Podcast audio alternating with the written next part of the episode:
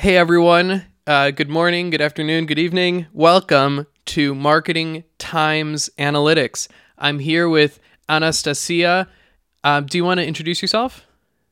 Sure. Uh, nice to meet you, Alex, again. And I really appreciate you pronouncing my name correctly. Thank you so much. you sound like perfect Russian. Thank you. Uh, yeah, again, my name is Anastasia, and I'm originally from Russia. And right now, I've been in States for about two years.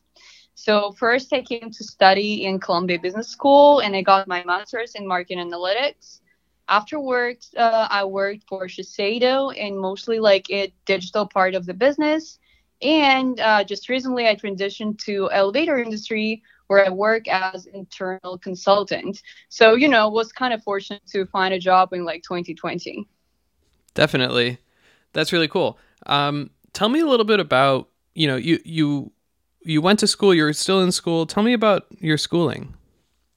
Sure. Um, I came to school 2018 and the program was for one year. So I graduated in May of 2019, and again feel kind of lucky, you know, graduating before 2020 because it was like much easier to find a job back there. Um, and you know, it's it's still not like 100% easy because being as like an immigrant and trying to get into such a competitive industry as beauty was um, kind of not easy. But I'm pretty much sure it's more difficult for people now. And my, again, going back to my degree, um, I don't think that a lot of people know that Columbia Business School not only has an MBA degree, which is extremely popular, but also like three, you know, more specified programs, and one of them is marketing analytics. So it consisted, you know, of like two big parts, one of which was more of a statistical part. That's exactly why the degree is like called STEM because it mm-hmm. relates to statistics and the whole like core was mostly you know quant um, subjects such as like statistics or you know multivariate statistics or as well as like probability theories and all of this. And the second part of it quite often would take you know courses with mbas it's more like business acumen like how to actually use all of this like quant or like quantitative like tools or methods um, in order to actually be able to um, you know used on a real business cases rather than just having them like separately. Yeah. I find myself having learned a lot of that as well in school. Um, I, I, studied uh, marketing and data and analytics separately but most of it was actually learning math and analyses. It seems like that that's the side of analytics that is really table stakes if you want to get into the field. And then it depends on your understanding of marketing. I think that really differentiates practitioners in in marketing analytics. I'm curious what you think about that. Yeah, I totally agree. You know, um, I think we already actually talked about that, right? At some point, that like marketing kind of evolved. So I think at some point, uh, marketing was only considered being like marketing um, strategies or like slogans or mostly talking about this um, you know additional like activities to attract a customer. But not many people talk actually how to analyze the data that we get from that like under well their work or you know again like attribution models. And i think it's great that right now we're pivoting towards understanding results of this like marketing campaigns as well and trying to make them more efficient. That's exactly why the like a lot of like new emerging degrees um, in relation to you know this particular area. Mm-hmm. Yeah and um so, what are you hoping to bring from your schooling to your full time job? What's like, what's the a- analytics or skills that that you're hoping to really leverage?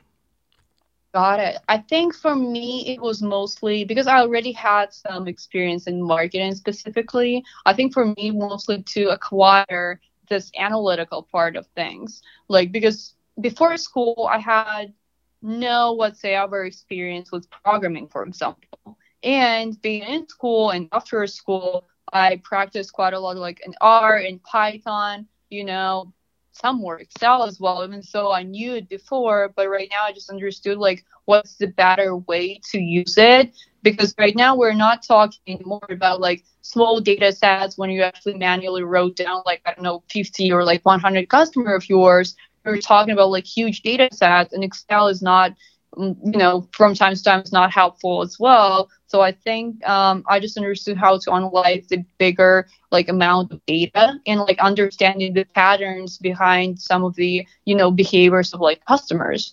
I think we had like um, one of the interesting like product like segmenting customers, understanding what are the customers are so that you, we can cater to each particular segment. I think it's great that we finally came to an understanding that like not all the people are the same, right? And we should not like try to have like un- unified product. I think it's great that you know that from data you can actually get to understand like how many groups or how many different like products you should actually you know produce. Uh, I think that was great. Another thing as well as I worked on because you know I just um, want to add some more, like more examples so like the people particularly understand what I'm talking about. Uh, one of my project was like working on Amazon reviews, trying to understand how the trend has changed from 2012 like till now and like what are people mostly interested in in terms of beauty products because again i tried to mostly like go into the beauty industry and from that i understood that people became so much more sophisticated in terms of like how they understand products. For example for skin products before it was mostly like hey is this cream moisturizing or does it dry my skin or what's what's going to happen? Right now people are actually trying to understand specific ingredients. Quite often you will see in queries and like reviews people talking that like i think they became like so much more knowledgeable about what's going on that's why like beauty companies as well cannot stay like in their status quo. They need to uh, you know understand the customer and they need actually to provide them all the necessary information so they can bring like to the table you know informed decisions. Uh, so that's another project and it's mostly like for this I use the modal. It's, it's taken like um, you know all of the reviews are the, it's called like bag of words and on like based on them it tries to like extract you know separate topics like what people mostly talk about mm-hmm. so that, that was great as well that's really cool um, and speaking of using analytics to differentiate between customers that's something that i've been thinking about a lot recently because uh, the way i see it we're moving from a b2c world to more of a B2B world from a marketing perspective. And what I mean by that is in B2B marketing, it's highly targeted. You're targeting individuals within an organization, likely with a purchasing job title, mm-hmm. something where they'll be deciding which technology the company needs. And so the marketing is going to be targeted at those people as specific as possible and there's a lot more resources put into it and you know um basically you're going to treat those people like individuals and you're going to do your best to cater to them and i think mm-hmm. in the past the way we did b to c was just spray and pray as they say so so yeah. you, you would just be posting you know a bunch of stuff the demographics would be enormous um, that you would be advertising to um, and so there wouldn't be a lot of differentiation between customers. And there probably wasn't as much of a need to because it was probably very expensive back then. But these mm-hmm. days, the way that the data um, economy works, you can buy a package of um, uh, I don't know if it's IP addresses or whatever, but you can you can literally just buy a demographic to advertise to, and um, right. and and then you can and it can be extremely specific. And so in that sense, your your tactics become almost indistinguishable from B2B. It's just instead of a purchasing title for a company, it might be the purchaser for the household, um, and and something like that. So um, it's it's really interesting the way that we've used data to become much more specific in in marketing. No, 100% because uh, the same product can have like different characteristics. But, um, you know, for example, if you advertise, if talking about cars, I think like one our project was actually about cars. So if you are like looking this, you know, whether the car is sporty and it actually can get speed like in a really short period of time, and other ones are more interested in safety. So if you're targeting you know a person who has a family and children and think mostly about safety but in your advertising you have like speed or some other characteristics you know it's not going to work. And i think i mentioned before you also have to have like different products as well but not not only that you should also like market and advertise in a specific way so it caters to this particular person. Because and if you're coming up with the wrong math product might be great but you know they the person wouldn't know about it right? Mm-hmm. so I, I, totally understand what you were saying and i think it's a great way. In terms of like product personalization i think what a lot of companies came to it's kind of like mass personalization. Mm-hmm. they're trying to understand kind of like groups of people. They they cannot like cater to any like every particular person right? Because it's still extremely expensive in terms of like producing specific like product or like product line but at least, you know, we came to mass personalization where we can say like, hey, I don't know, we have 5,000 customers, and actually by using data, we can identify five different uh, categories. Talking about cars, again, speed, safety, I don't know, design, whatever it might be, and then cater product as well as specific message so they, they actually, you know, start getting like interested in what we have to offer. Yeah, Absolutely. Um, uh, yes. Um, so let's move on to your current role. Um, can you tell me a little bit more about it? Sure. It's not specifically tied to market analytics, uh, so I hope it's still going to be yeah, interesting for, for for the listeners. Um, so I just started my new role in on November 11 so it's been just like a couple of weeks in it. Uh, but um, I, I, switched uh, before I was, you know, again like talking about B2B and B2C. I was like in B2C mostly, you know, talking about like consumer product. Right now, I work in an elevator company where, you know, specifically we're mostly like B2B and um, i'm not more like not anymore in like digital side of things. Right now i'm more of like internal consultant. So we're like trying to identify you know the needs of different departments and trying to help them like first understand what's the cause of particular problems or what's the way to reach their goals if they're not reaching them. And after like understanding the data you know understanding how it like worked historically we're actually like try to create like a specific you know like route to proceed further further in order either to again like work on the mistake that they made before or something that didn't work before or just trying to them reach their goals in the future so um, that's more of a role that i am in right now cool and what's that role called it's an interesting question because um, it's called like strategist essentially in the mm-hmm. corporation. But I would say, you know, in, in consulting companies, it's usually called like more of an analyst. So we call me differently, like either strategist or senior analyst. Um, it just depends, you know, whom like we're talking to. Because when this department I think was formed, just like uh, they were more used to like the role called strategist. But mm-hmm. again, like quite a lot of people do not understand what does that mean. So then I have to say senior analyst so that they get more understanding. but actually that's not helpful as well because analytics right now means so much. So whatever I say, usually people still like have to ask me questions to understand what's going on. yeah, I mean, I feel similarly in the sense that my job is also being a strategist and, and an analyst and a business analyst and a marketing analyst and whatever you want yep. to call it. Um, we look at data and try to help the business make better decisions. And that's kind of at the core of it. And we're the, you know, the people who understand how to sort through it and the people who answer the questions and, um, and the people, I guess, who are stuck looking at uh, numbers all day. And um, and it's cool. It's a really cool job. Um, it's it's yeah. tough to define. It comes by many names, but it's very similar across uh, companies and industries.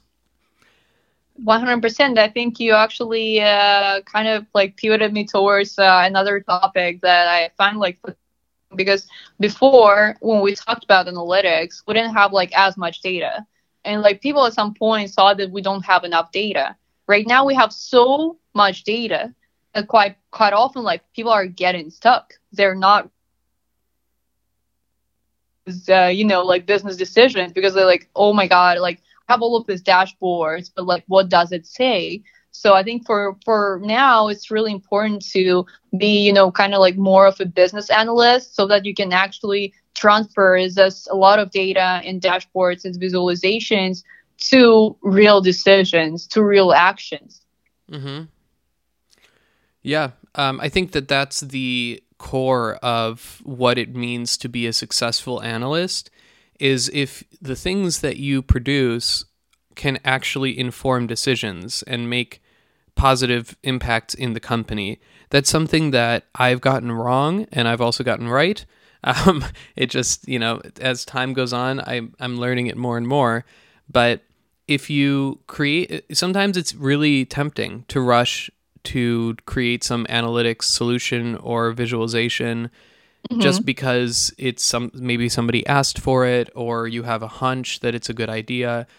But if you don't really think the whole thing through, then what can happen is you might arrive at a solution but still be in search of the problem. And that yep. is a big um, waste of time for, for the organization for you and for the organization and the problem is that this happens all the time.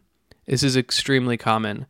And, uh, you know, everybody's trying to stand out and do their own analysis. Um, but if there is, um, un- unless it's coordinated with uh, leadership, like what the big initiatives are, and they are all thought of, you know, six months, a year, two years down the line, unless they're unless they're thought of that way, there's a big risk of the analytics just ending up kind of nowhere or or just like sitting there for a long time until somebody finally thinks about something they can do with it.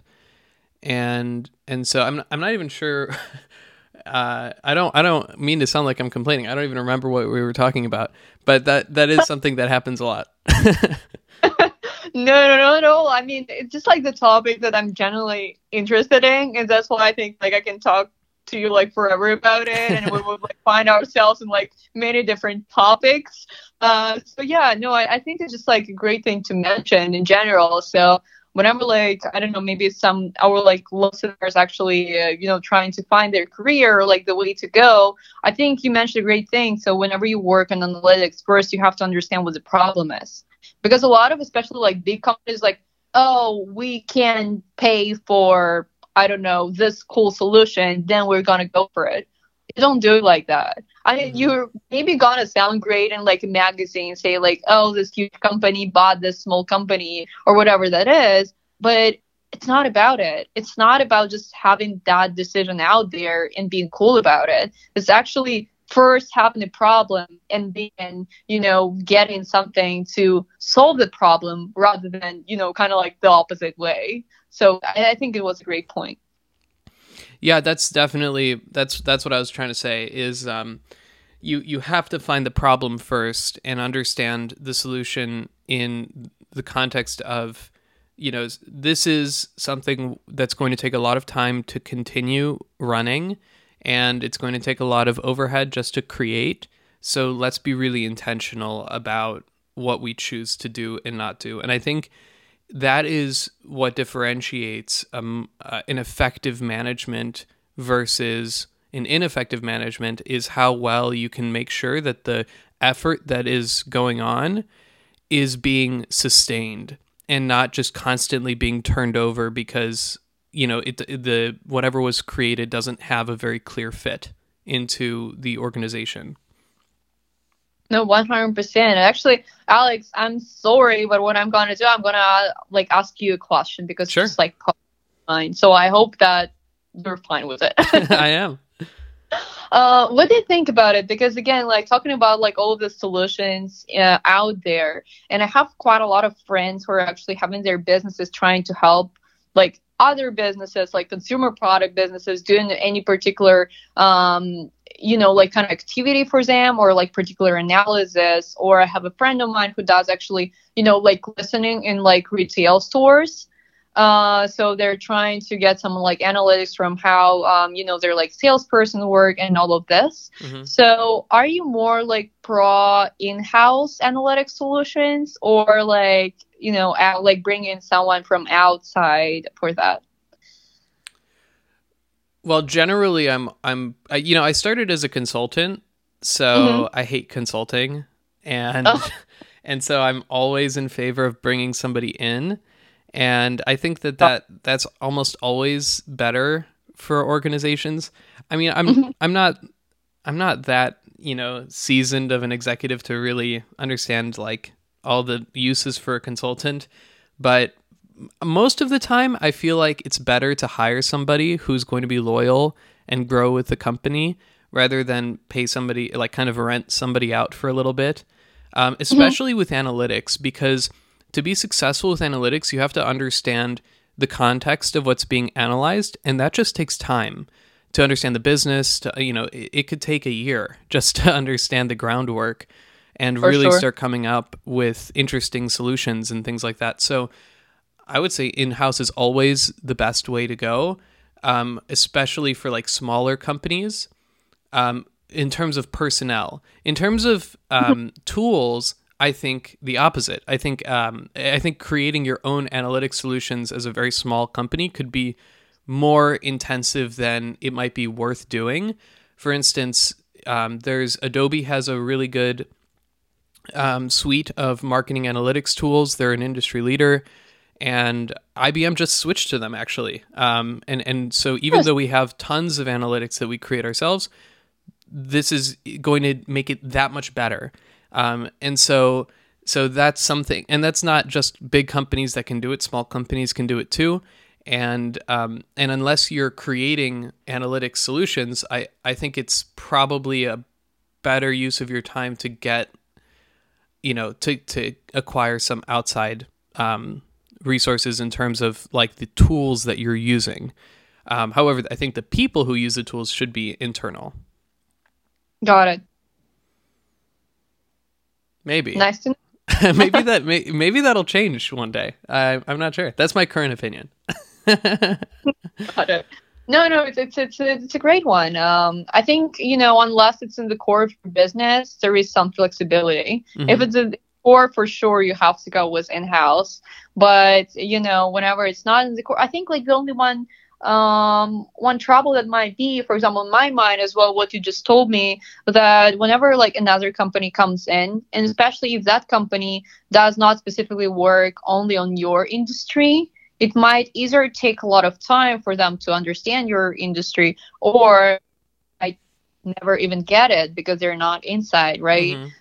That's I think the downside of that. Another downside I don't know. I'm still, even though, of course, there are like NDAs out there and a lot of like different laws around it, I still do not feel particularly comfortable about like sharing the company's data with the an outside organization, especially if it's not a big one. For example, I don't understand for Adobe, it's uh, going to be a huge scandal, right? If something happens. Mm-hmm. But like smaller business, like with 15 people, I mean, it's not gonna like they're not a huge brand like wild known, right? They might just start another company or like do something else. So I wouldn't feel particularly safe about like sharing my company's data with um, you know, with some kind of like startup maybe. Yeah, I I totally understand that. I mean, these days even the big companies are getting hacked. So right. Know, there's no telling what what could be going on with the smaller companies. I, my personal opinion is there's probably a lot more hacking than we even know about, than the companies even know about. I mean, if you're going to hack a company, the ultimate way to do it is for them not to know. So there's probably right. a lot of that going on too that we don't even know about. 100% and like it's so bad like hearing that especially being russian so i yeah, yeah. Uh, a lot of my american friends are being concerned mm. That's funny yeah. Oh man, I should have had you sign an NDA before doing this. well, maybe, but you haven't shared with me like any data whatsoever, so you know, I think you're fine. I think so too. Cool. Okay. Well, is there tell is there anything else that that you can tell me about kind of like or you know what, let me phrase it this way. If there's anybody that's looking to go down your path, what kind of advice would you have for them? Somebody who wants to maybe get into the beauty industry, who's interested in analytics, what advice do you have for them right now? Um, I think it's going to be like not a more of like professional or industry advice, but more of again like what's where we've been talking and like a lot of the other people are talking these days is like doing a lot of networking, right? So I'm coming like again from Russia where networking is not a big thing. Like people in general like are pretty I think like close, especially talking to strangers. Uh, being in states, I think it's a great opportunity because I uh, myself contacted I know marketing directors of huge companies like L'Oreal or whatever it might be, like Shiseido or like other companies, and you do have um, you know access to all of these resources. So whenever you decide on the industry or on the function, I think the best way to go is talk to as many people as you can to understand whether actually this particular like industry or activity is something that you're interested in. Because what happened to me for example coming up like out of bachelor's i had no idea whatsoever what like the business world looks like i kind of heard about it but i'm like hey what does it's gonna specifically mean to me so i think it's a great way to understand what's actually going on there especially when you don't have experience and uh, the second way as well i think mm, like I myself, for example, right now find job found a job like again through networking. So I think you just have to build this like acumen of like you know reaching out to people, talking to people, and understanding what does that specifically mean and whether they can actually help you somehow. And this help is, does not necessarily have to be you know you them referring to you to like the job but maybe they can introduce to another person or maybe they can take you to the office so that you can better understand what the d- dynamics in there and was there actually something that matches you uh, so i think yeah my advice would mostly be on the part like trying to understand as much as possible about the field before you know kind of like going into there and like trying to you know make everything possible to get in that's really great advice. Thank you. Thank you for uh, sharing that. well, hopefully it's gonna be helpful to someone here because yeah, yeah you, you already have kind of experience in that, but uh, you know, I hope that's um, it's it's gonna be you know like kind of used. Absolutely.